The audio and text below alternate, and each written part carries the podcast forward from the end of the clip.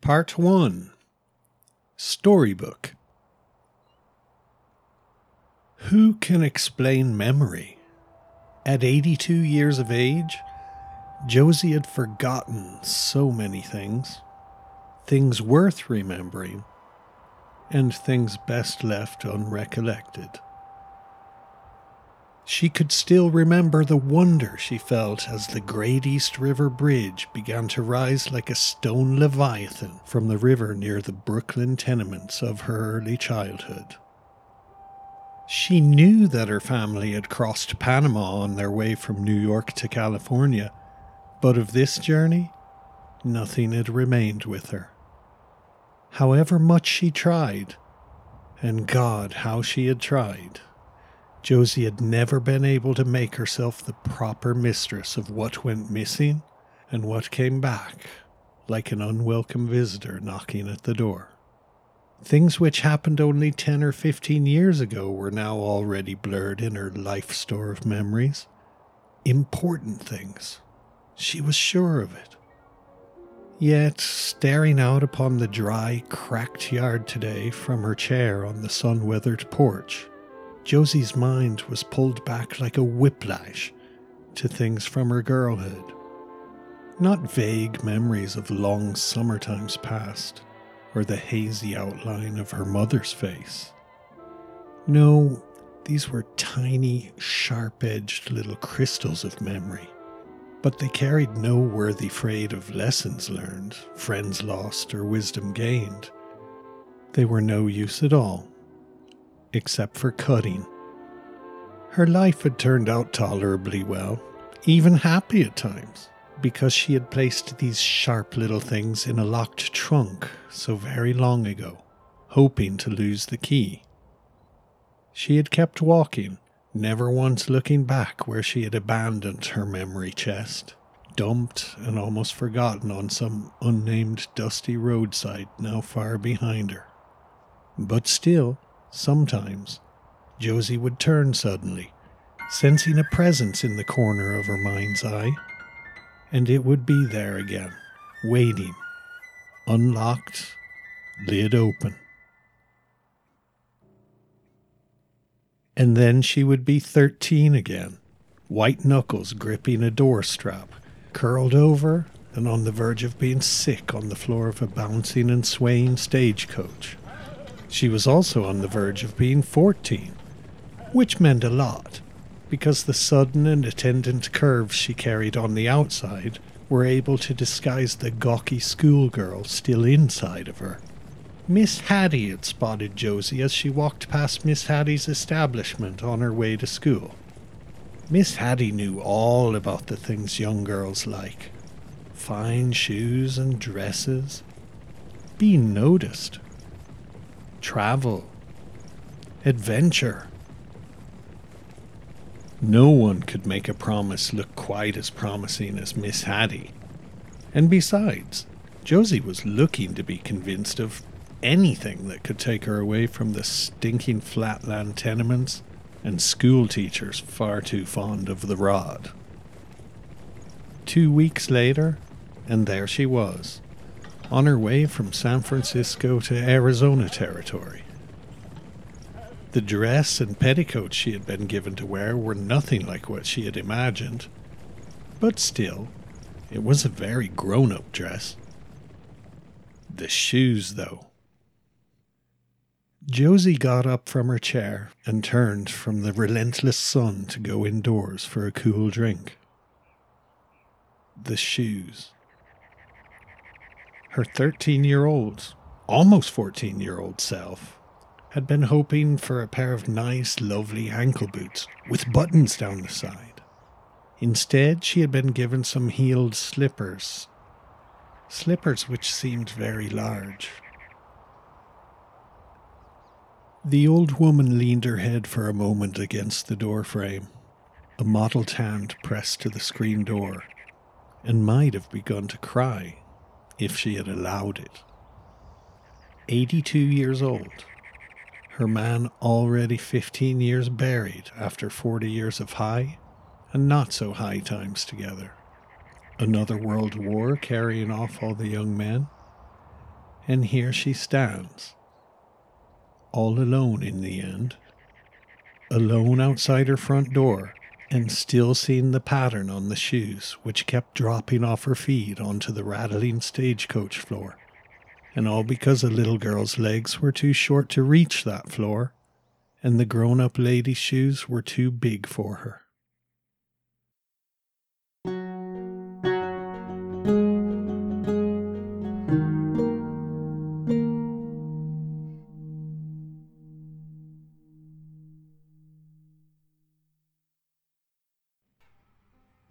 Celia's breath had become less than a whisper, the rise and fall of her chest now imperceptible.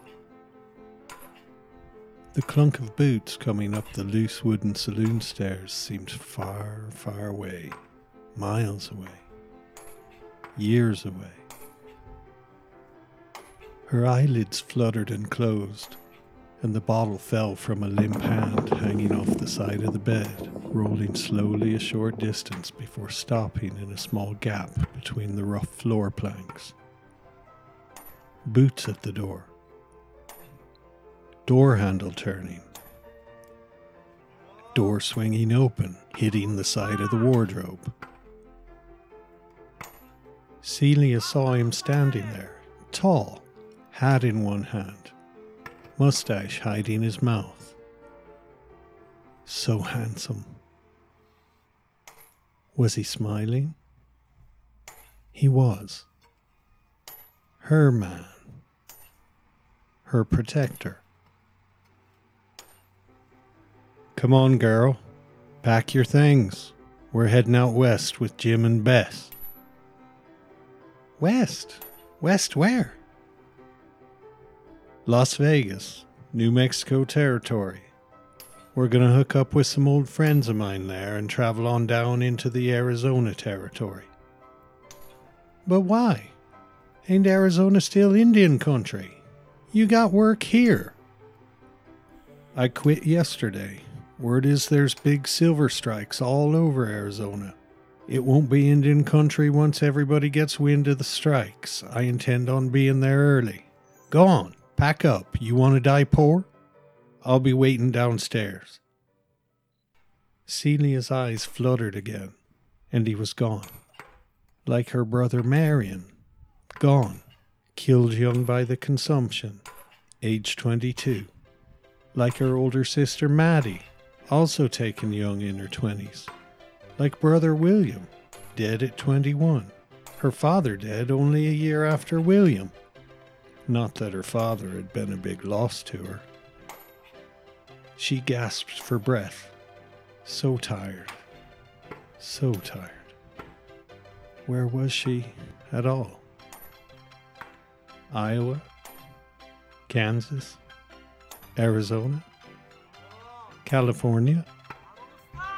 The heat was like a hot iron held to her face. Her eyes opened one last time but it wasn't him standing there. It was three rough miners by the door, and the doctor leaning over her, ear placed sideways to listen for her breath, one hand on her neck, checking for her pulse. Always the whiskey on their breath, even the doctor. Rough boys and men too ashamed, too scared and unschooled to ever dare look a woman in the eye, let alone touch a woman without the courage of drink.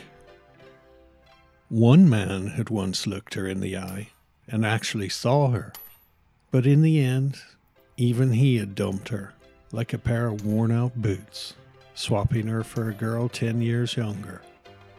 Her eyes fell closed, and the walnutty smell of burning mesquite carried into the room by a scorched and bone dry July wind, relieving her at the end from the smell of sweat and whiskey.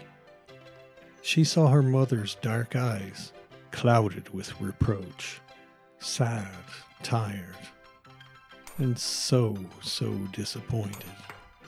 Then fading, fading. Is she gone, Doc? Yep, she's gone, boys. The doctor picked up the bottle of laudanum from the bedside table, turning it over in his hand squinting at the label, and then glanced down at the empty gin bottle on the floor. I guess she killed herself. Can't say as I blame her, with the silver all played out in this shithole town. One of the miners slapped his hat against his leg, and a dust cloud billowed out, shot through with the evening sun angled from window to floor. Well, that's just a damn shame. Now there's only two blanket whores left, and them's Indians. Damn it all to hell.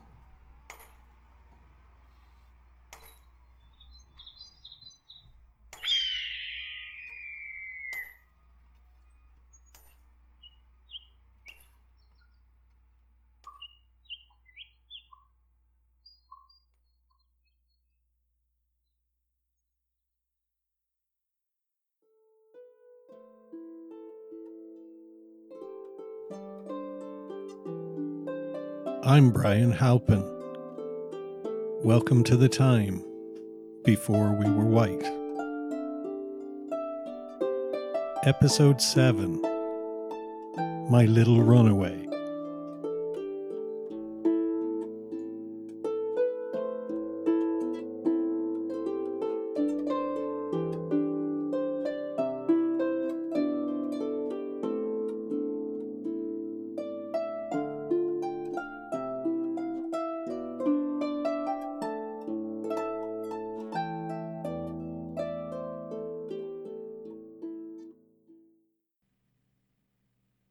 Part 2 Crossfade.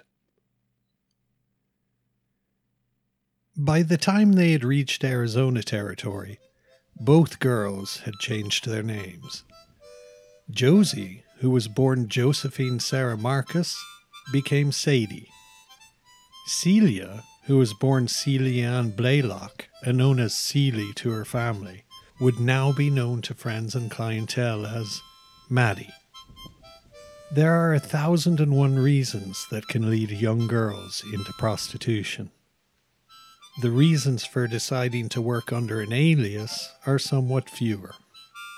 Covering one's tracks is an obvious reason for a person hiding their real identity. Family often came looking for runaway daughters. No one wanted a cowboy to point at the local bordello and say, Oh, yeah, your daughter works over there.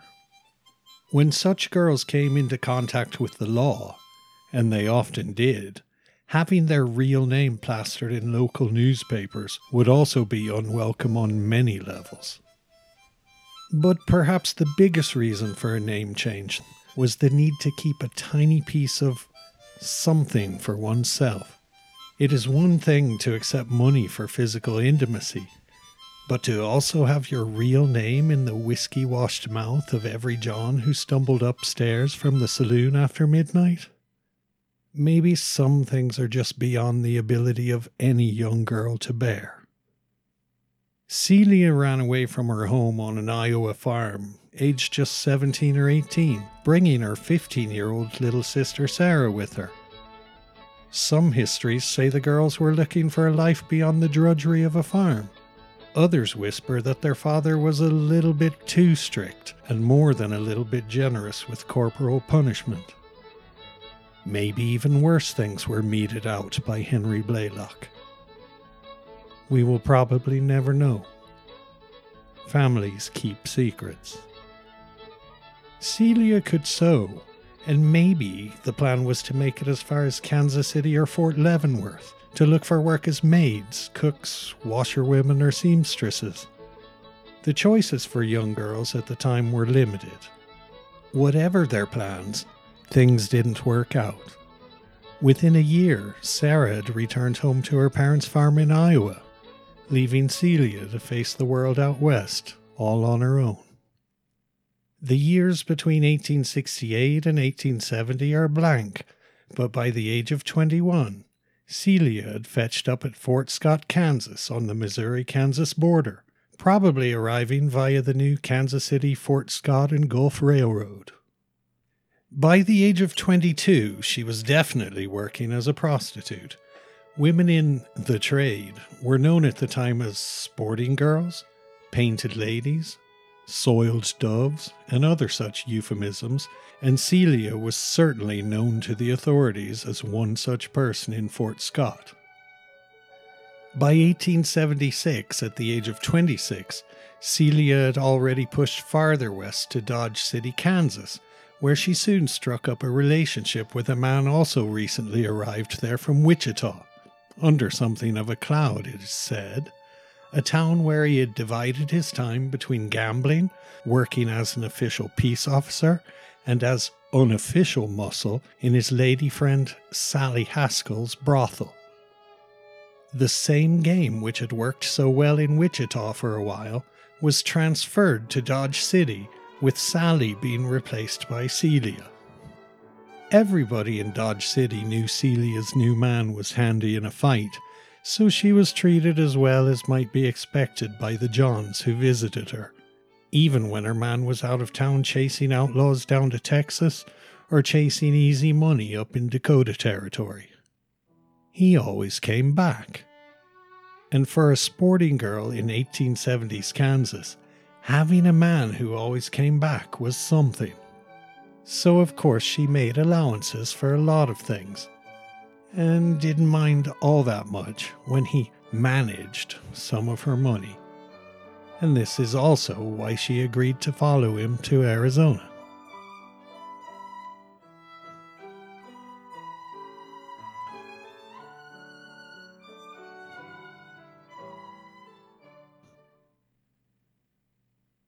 Johnny had been in Arizona a couple of years, prospecting, fighting off Apaches, running a sawmill, when he managed to get hired as an undersheriff in Yavapai County in 1866. This was pretty good going for a man of only 21 years. Handsome, black eyed Johnny had a fondness for younger girls and soon his dark eyes were fixed on his boss's 14 year old stepdaughter, Victoria, who fell pregnant with her and Johnny's first child at the tender age of 15.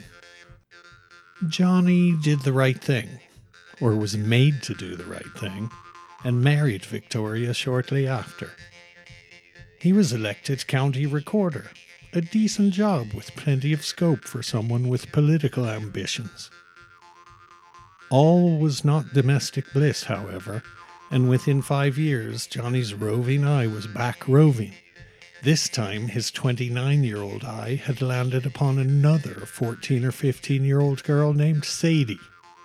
Sadie was accepting clients at a local brothel in Prescott, Arizona, and Johnny was soon spending much of his spare time and money in her company there.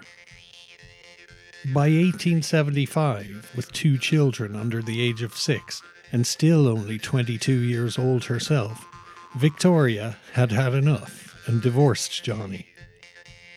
Worse for Johnny, his Sadie had also had enough, and in early 1876 hightailed it back home to her parents in San Francisco to lick her wounds. Single again, Johnny bounced around various private and public jobs for the next few years until 1879, when he decided to open a saloon in Tip Top, a boomtown near Prescott, Arizona. Mining town saloons needed more than whiskey and a piano player to be a success.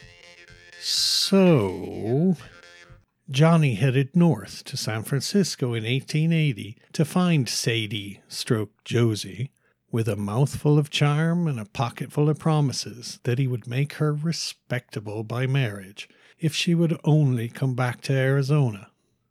And just like six years earlier, Josie was looking to be convinced of anything that could take her away from the stinking San Francisco tenements. Celia, now Mattie, suffered terrible migraines probably exacerbated by a combination of years of emotional and physical stress, a life spent in smoke filled rooms, irregular sleep, and her precipitous slide into alcoholism. And like so many girls in her position at the time, Mattie turned to laudanum for relief. Laudanum is a highly addictive tincture of opium, with effects not unlike heroin. Mattie's boyfriend, and his brothers had done well in the move to Arizona, quickly finding work as stagecoach guards and officers of the law. Since their arrival in December of 1879, the town had grown from around 1,000 inhabitants to almost 10,000 in just over a year and a half. Dusty thoroughfares stank of horse shit, bustling with cowboys, Mexicans, half breeds, Chinamen, and sundry ne'er do wells, who often propositioned her right on the street, not realizing that she was an honest girl now, with a protector. But while Mattie had been able to quit working the bawdy houses, with no family to tend to, she was often awake into the early hours, drinking, and probably still sound asleep long after her man had left for the day. It seems fair to speculate that her life was becoming a lonely blur of days into nights and nights into days. That is, until one day in October of 1881, when the noise and bustle of the streets was suddenly broken by the crack and blast of shotguns and rifle fire and the snap snap of pistol shots. By September 1880, Johnny Behan was no longer the day to day, hands on manager of his saloon in Tip Top and had relocated south to the nearly lawless mining town of Tombstone. It is unclear whether he and Sadie had arranged to rendezvous there or had travelled there together. By February 1881, he had used every political connection made over the past 15 years in Arizona to get himself installed as the sheriff of newly formed Cochise County and Sadie would now style herself as Mrs. Behan. But ever true to form, whenever Behan managed to maneuver himself into a promising position, he committed some act of self sabotage, mainly due to his propensity for letting his hyperactive libido rule his brain. Johnny began taking other girls into his bed whenever Mrs. Behan was out of town. But on one occasion in the spring of 1881, Sadie came home earlier than expected and found Black Eyed Johnny in bed with a mutual friend's wife. She kicked him unceremoniously out of the house. For good. Such an act of gumption wouldn't have normally been possible for a woman moving in such a man's world, but the house in question had been built with money Johnny had bummed from Sadie's father back in San Francisco. So by the time the shooting started a few hundred yards up from the OK Corral one Wednesday in October, right beside Camillus Fly's photography gallery, Sadie was long past wanting anything more to do with Johnny Behan. But she probably didn't want to see him shot dead either. Maybe Sadie ran out of Saul Israel's Union News Depot on 4th Street. Maybe she ran out of the Crystal Palace Saloon. Maybe she turned, worried, as she looked up at the window where Johnny Behan kept his office on the same floor as the city marshal's brother, a handsome and quiet man she had met regularly, just in passing, over the past year since arriving back in Tombstone, a man by the name of Wyatt Earp. We'll likely never know. History is silent on the whereabouts of Josephine Sarah Sadie Marcus on the day of the gunfight at OK Corral. History is also silent on the exact time and way in which Sadie and Mr. Earp became lovers, unless we trust Sadie's later recounting of events, or Hollywood's recounting of events. And there is very, very little reason indeed for trusting Sadie's or Hollywood's word on anything. A few things need to be crystal clear to anyone interested in the 19th century history of the American West. A place like Arizona during the mid to late 19th century should be understood as being something akin to a post apocalyptic landscape, a place of outrageous environmental pillage and scarcely conceivable social turmoil. Arizona had been carved out of the earlier territory of New Mexico and Old California, both of which had been annexed from Mexico during the late 1840s and early 1850s by a blatantly warmongering and expansionist USA. This is excluding the Gadsden purchase of southern Arizona by the USA an offer, which the recently defeated Mexican government was in no position to refuse.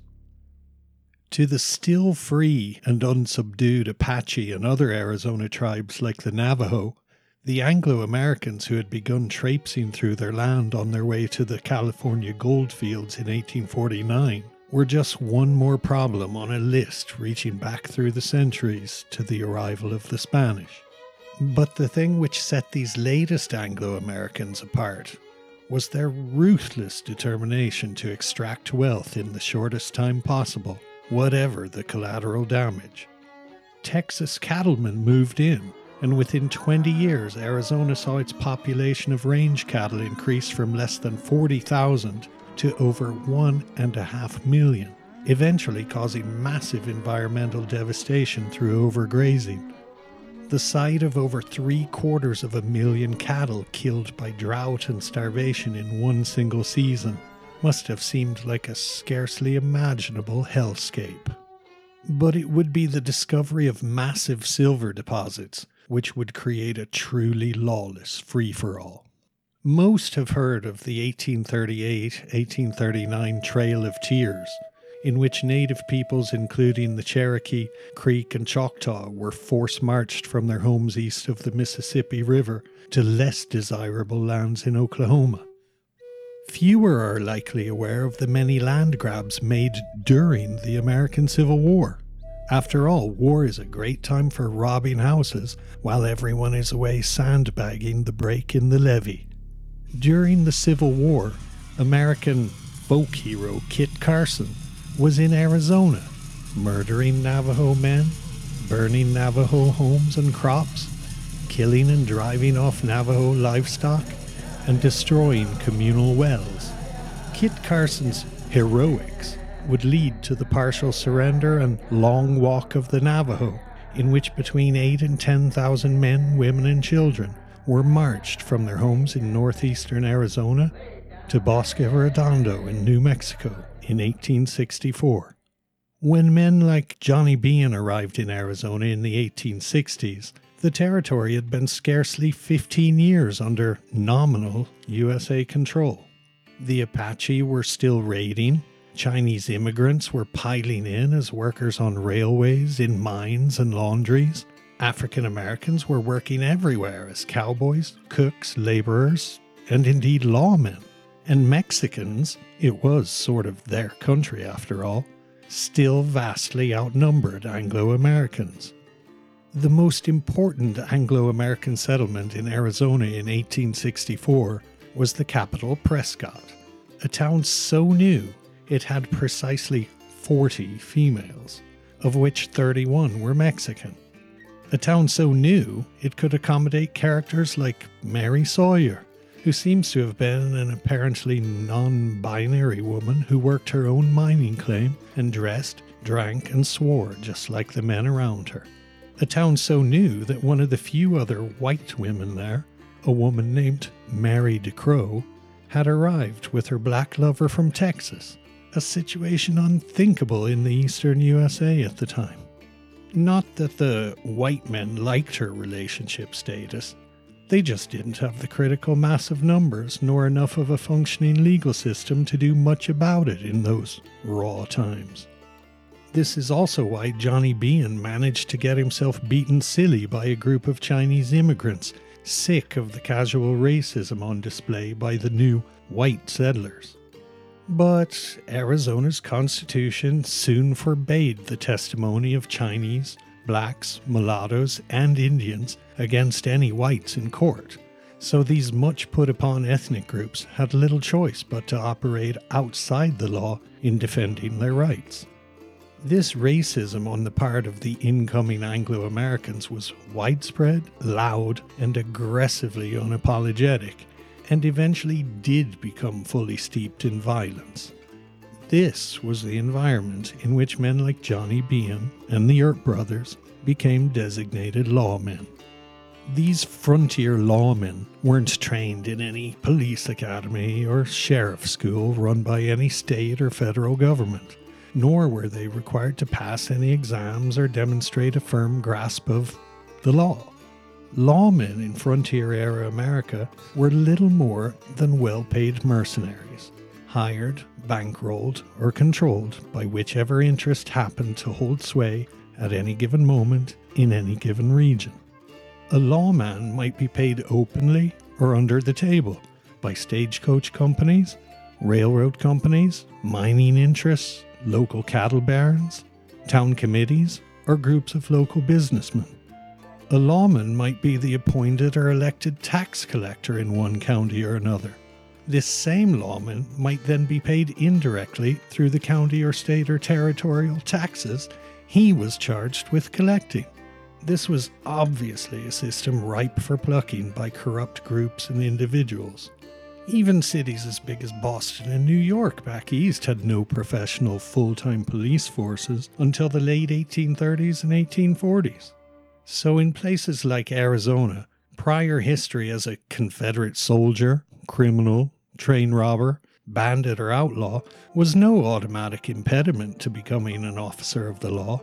In fact, such a background was often seen as making a man eminently more qualified for a job in law enforcement basically a poacher turned gamekeeper sort of thing. Wyatt Earp and other members of his family had clear and extensive histories of criminality and violence, pimping, racketeering, horse theft, and later grifting, match fixing, and claim jumping. You name it. Wyatt's brother Warren was, by all accounts, such an ill tempered, nasty piece of work that he got himself shot dead in his 40s. Earp's entire life was more or less one long chain of episodic drifting from town to town, looking for the next shot at easy money. Wearing a badge was just another easy money gig.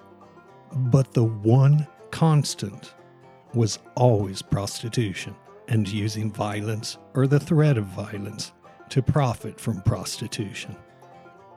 From running a brothel on a floating gunboat in Illinois, age 24, to owning the oyster bar and brothel in 1880's San Diego, or running a saloon and brothel in Alaska, aged 50.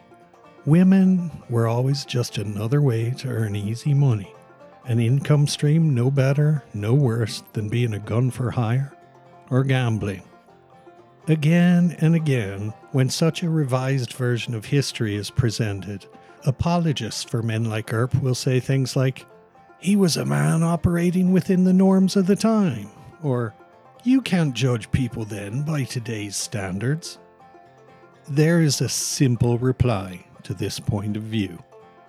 Earp was later mythologized precisely because he did not represent the norm.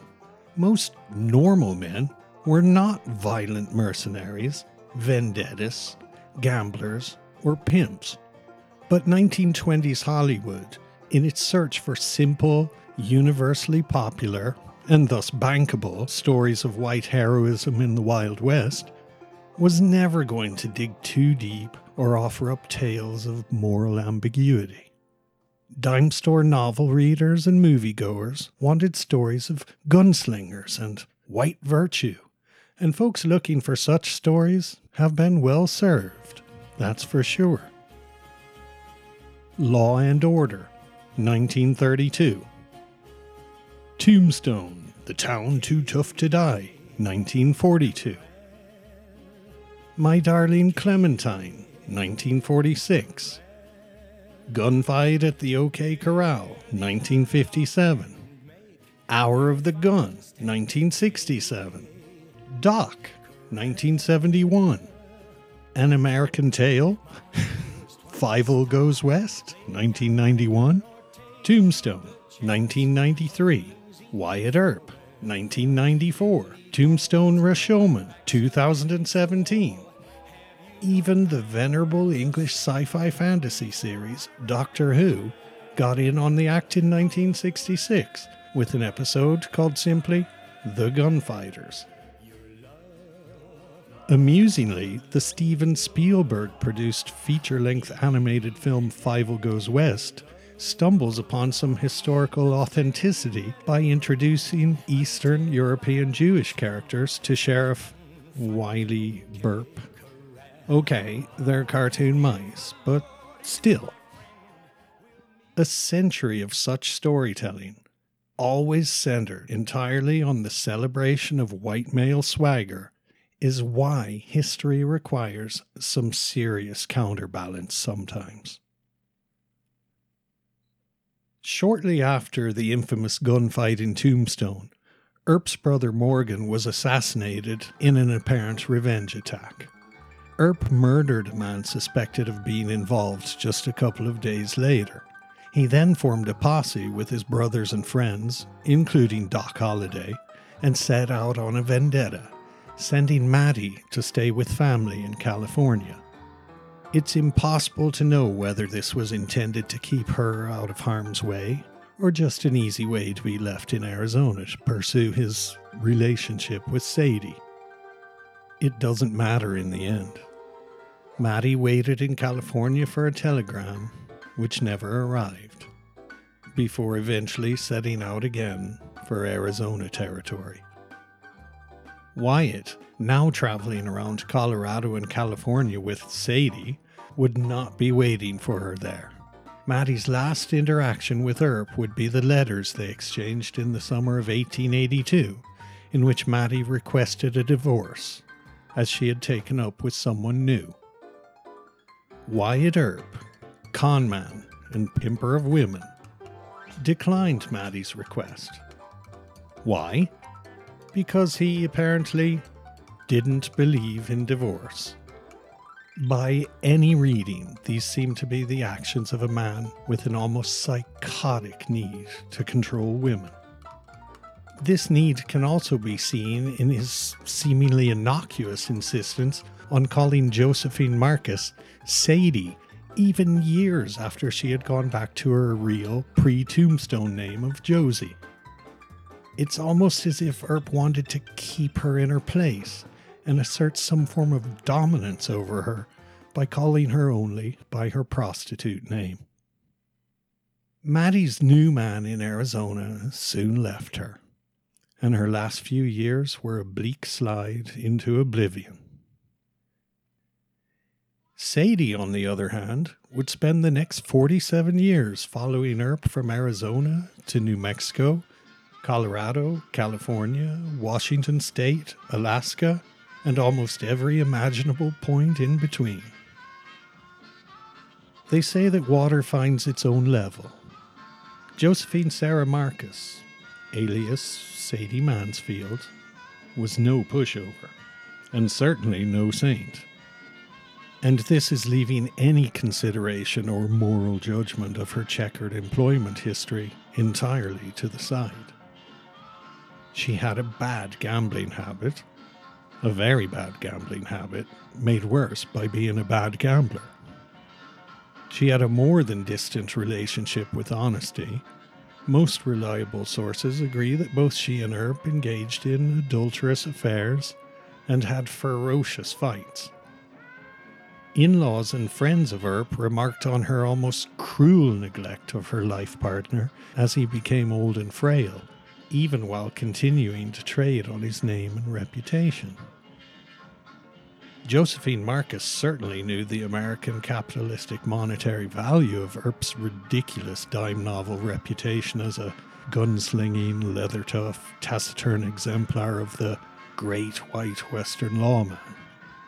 Right up until his and her own death, she aggressively curated his reputation, threatening lawsuits whenever anyone dared to mention Earp's past women, or Earp's drinking, gambling, or lifelong close association with prostitution. But when it came to remembering her own early life in the 1870s, the recollections Josephine Marcus shared with others were always decidedly vague and contradictory and often simply dishonest.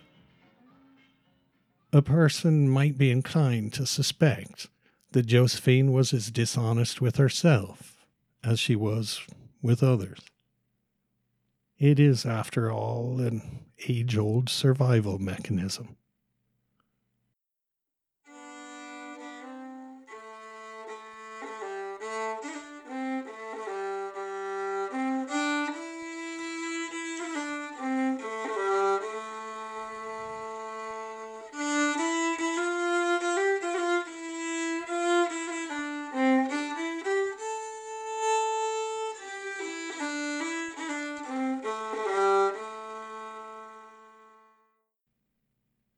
Part 3 Irreplaceable. When a girl fetches up in a brothel in Tombstone, Arizona in the 1880s, there is probably a story behind her. A long story. So, what do we know about Josie's and Celia's backstories? Josephine Sarah Marcus was Jewish through and through. Her father, Karl Hyman Henry Marcus, a follower of the new Reform Judaism being expounded in Prussia, came from a Polish speaking region which had been absorbed by German Prussia during the 1700s. Her mother, Sophia Louis Levy, seems to have come from Schleswig Holstein, a German region abutting Denmark and just north of Hamburg, a region which had also been absorbed into the expanding Prussian state.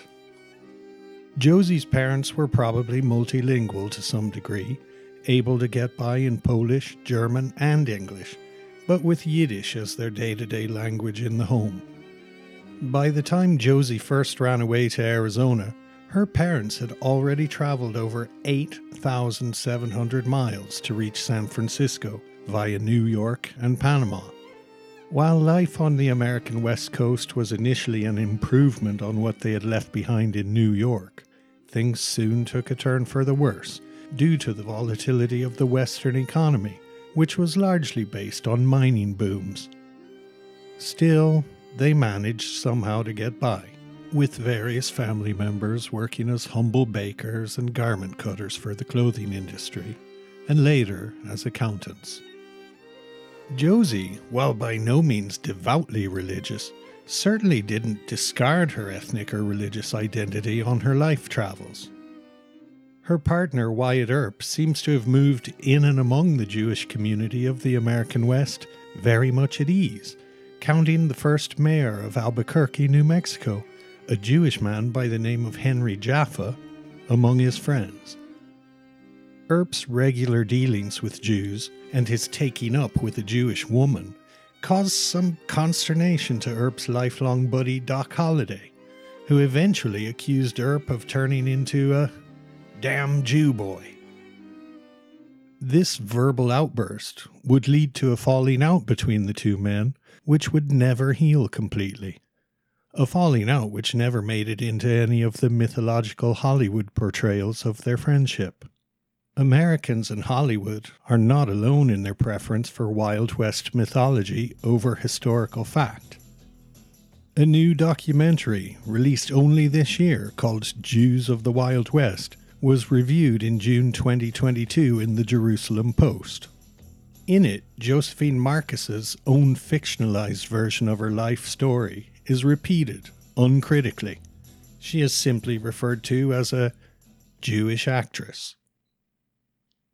Dear oh dear. At any rate, fans of the Wild West mythos anywhere in the world would no doubt be surprised to learn that America's most famous gunslinger was eventually laid to rest in a quiet Jewish cemetery in California.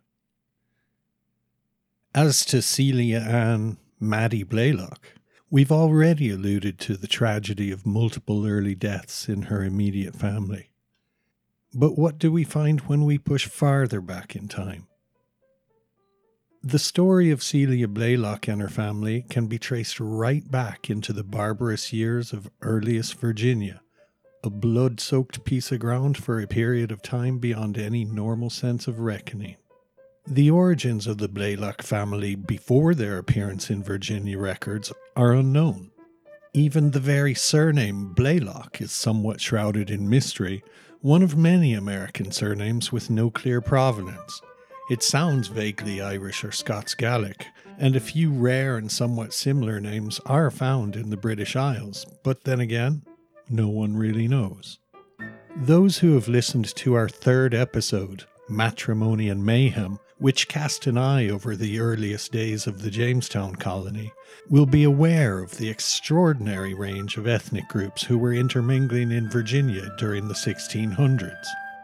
And of course, the first and most certain way in early and later American history to get off to a bad start in life was to be born something other than English or white. The second best way to get off to a bad start in life was to be born into poverty or during a time of war. The third easiest way to get off to a bad start in life is obviously to be born to bad parents. Bad can obviously mean an infinite number of things. For our purposes here, we'll stick to parents who were borderline sociopaths or criminals.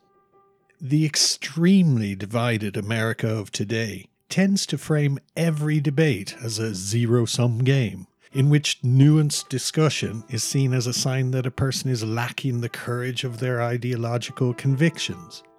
For example, try using the term transgenerational trauma around certain people, and they tend to go apoplectic, asserting that there's no such thing, that we are all born able to excel if we would only refuse to play the victim. We won't enter into that debate here, except to say this.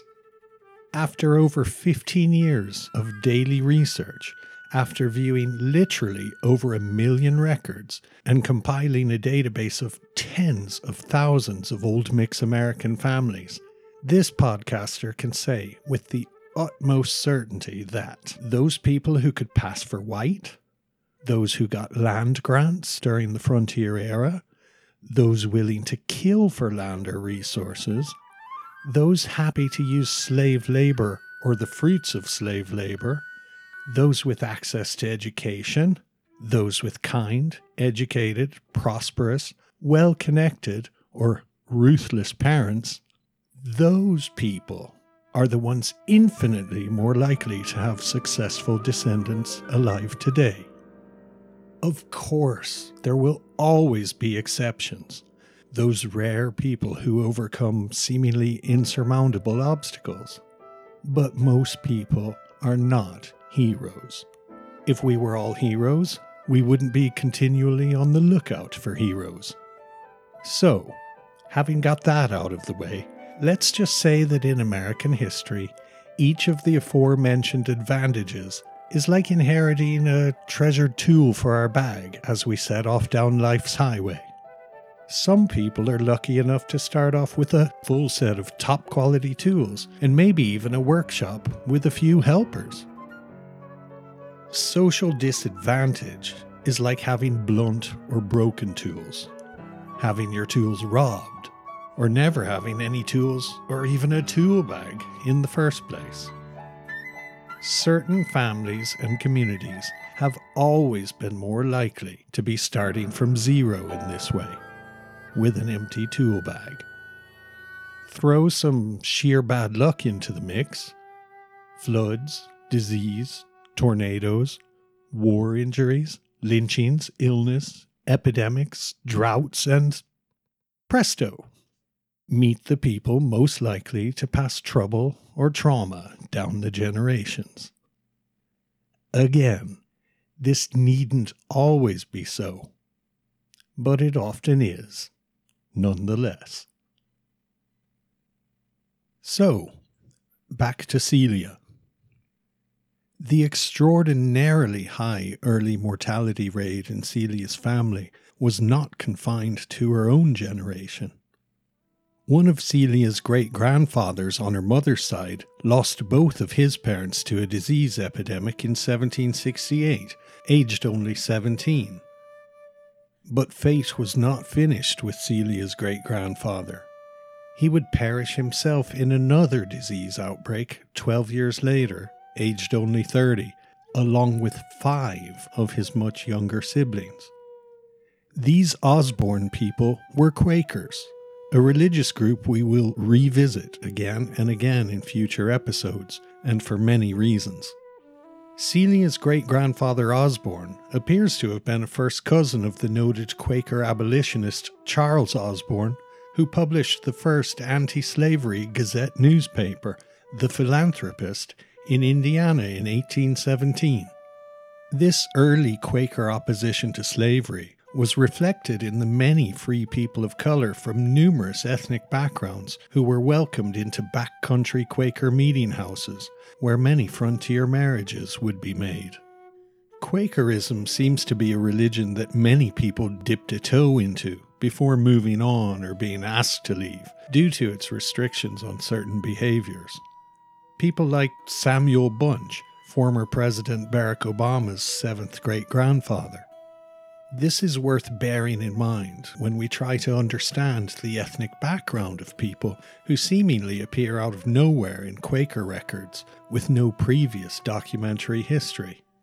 Before the Society of Friends, the Quakers, took a clear stance in regard to slavery, some Quakers did in fact hold slaves.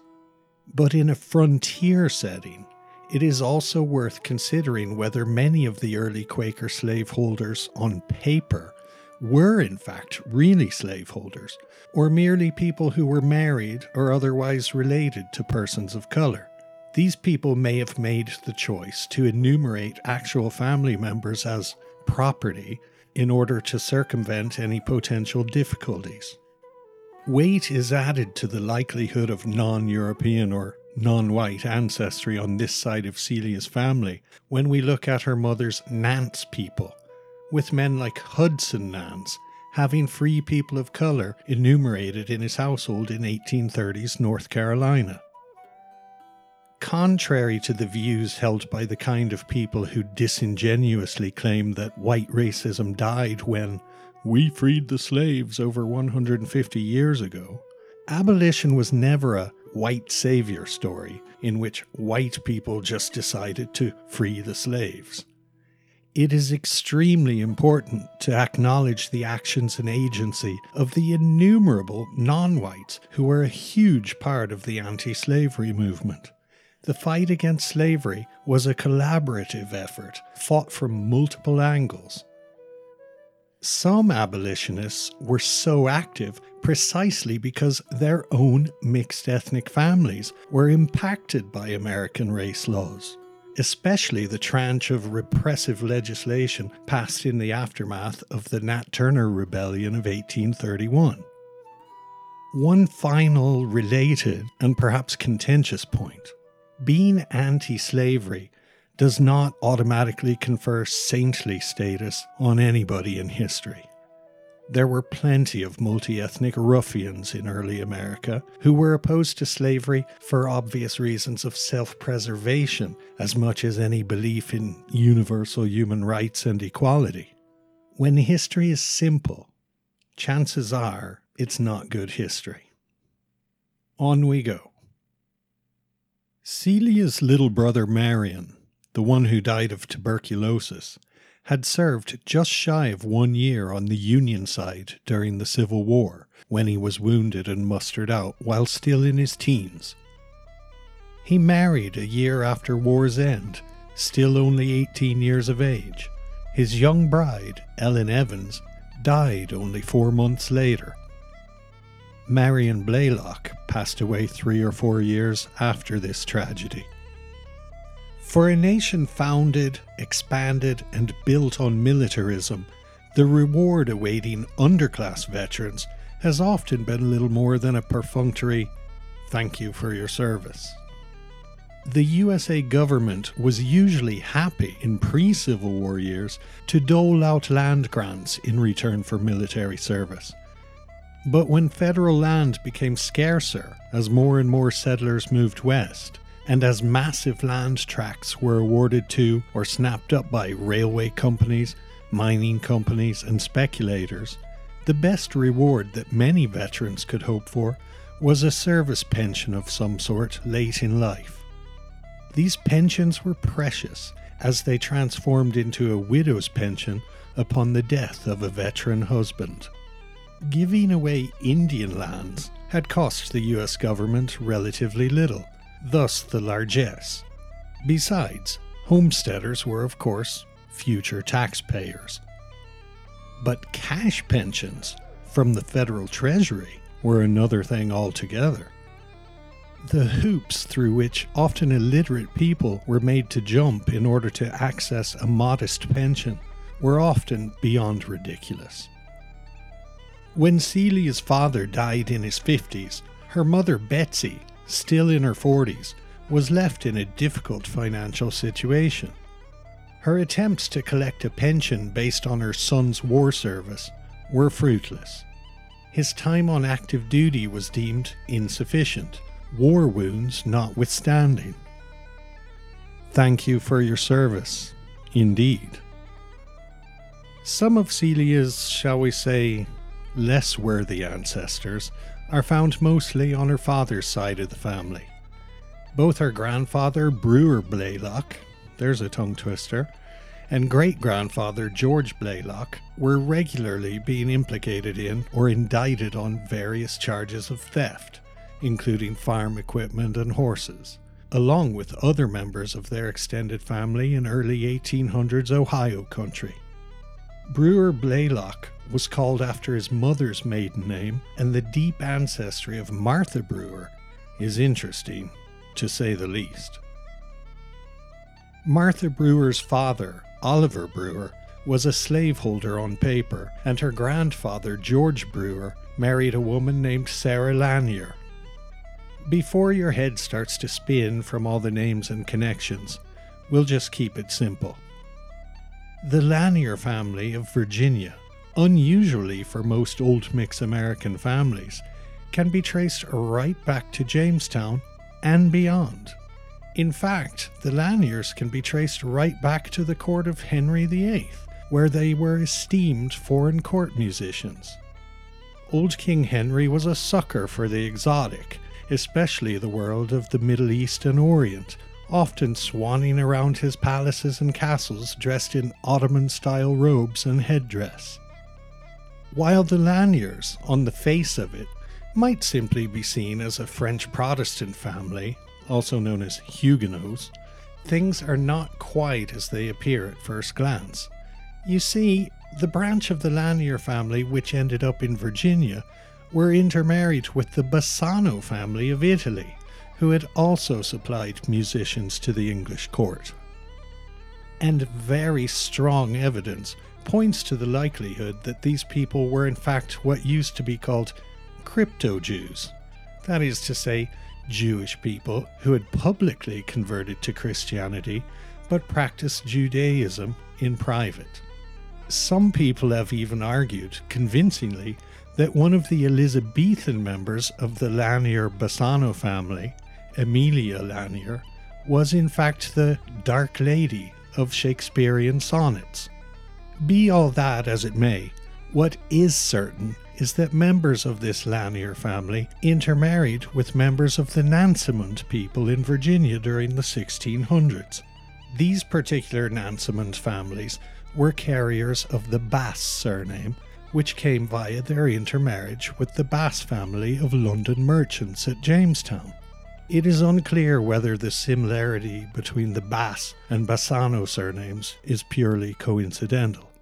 Many of the liner families, spelled L I N E R, found all over Appalachia today, can probably trace a connection to these early multi ethnic families. Much pre Revolutionary War genealogy is based on a combination of DNA triangulation, hard scrutiny, and cross reference of sources, and even educated guesswork. In the mist of colonial times, the people hardest to pinpoint are the people this writer calls sparks.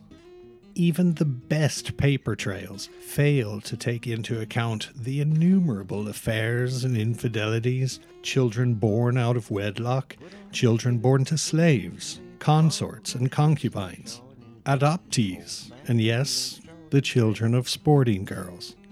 Even the so called Southern gentleman, Doc Holliday, had an adopted Mexican stepbrother.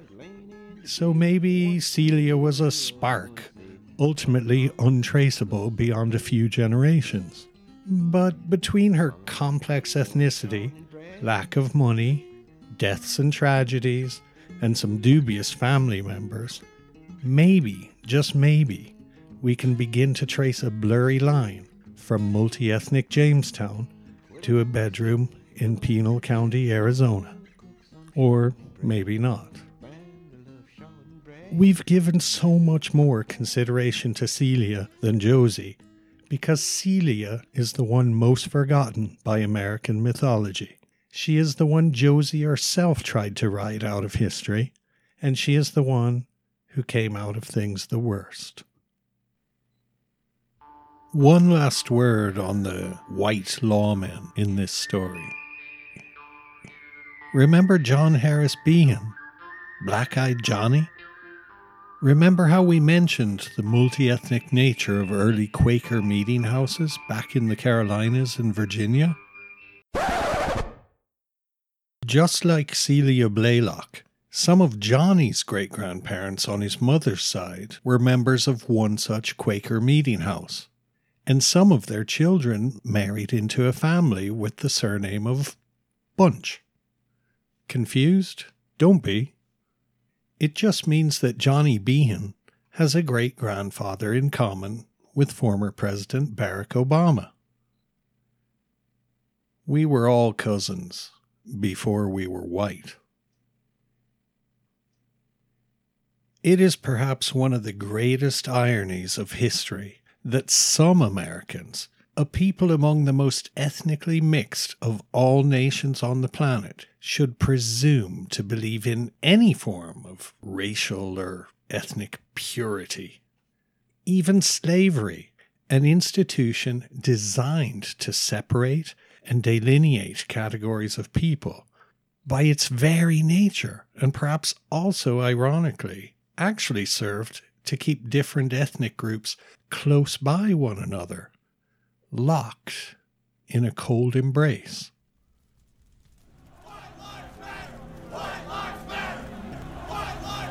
Five years ago this month, in 2017, a motley assortment of goons marched through the streets of Charlottesville, Virginia, carrying tiki torches of all things. One of the ultimate symbols of American forgetfulness of the real places and real cultures which their nation has colonized and plundered. And no, this is not just about the current buzz term cultural appropriation. It is about the obliteration and replacement of fellow human beings and their rich cultural memory and history with profitable consumerist dream trash, which signifies nothing real. It's hard to culturally appropriate things which were never Hawaiian to begin with.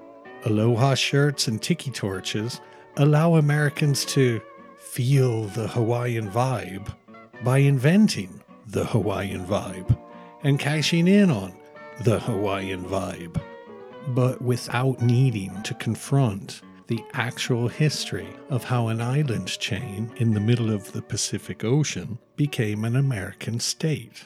Just like we invent the Wild West vibe, like we invent the genteel old Deep South vibe.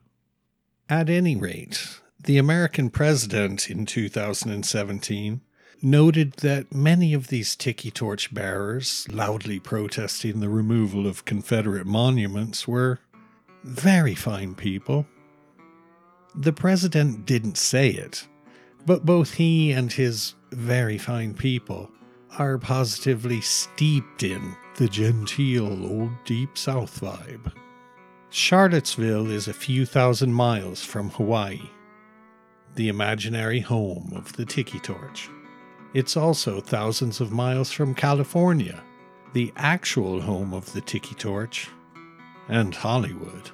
But Charlottesville is just over a hundred miles upriver from Jamestown, Virginia, ground zero for Old Mix America.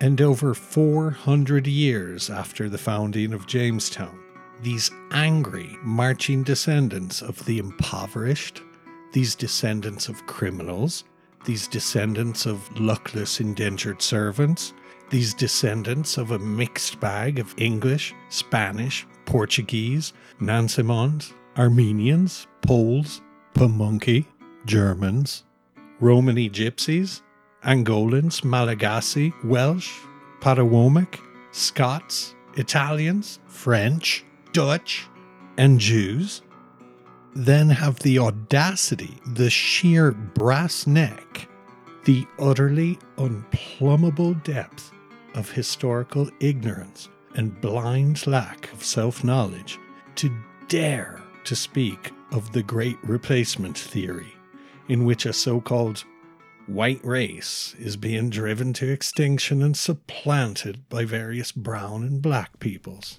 including Jews. Jews will You will not replace us? Jews will not replace us? Replace? Uh, sorry, boys, but you already are the mixed progeny of the very people you fear and hate. Of course, sharing genes does not mean sharing culture. Culturally, these boys are in a category all their own.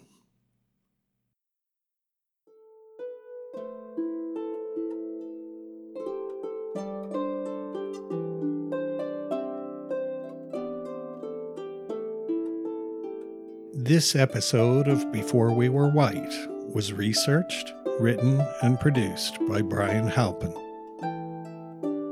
New original recording of the main theme, Molly McAlpine, was performed by Steph West. Stephanie's harp playing is simply sublime. Please do take the time to visit her website at www.stephwest.co.uk. Additional music by Maktira and Ray Cohen. An extra special thanks goes out to Leanne and Pamela this episode, whose early patronage has helped more than they could ever imagine.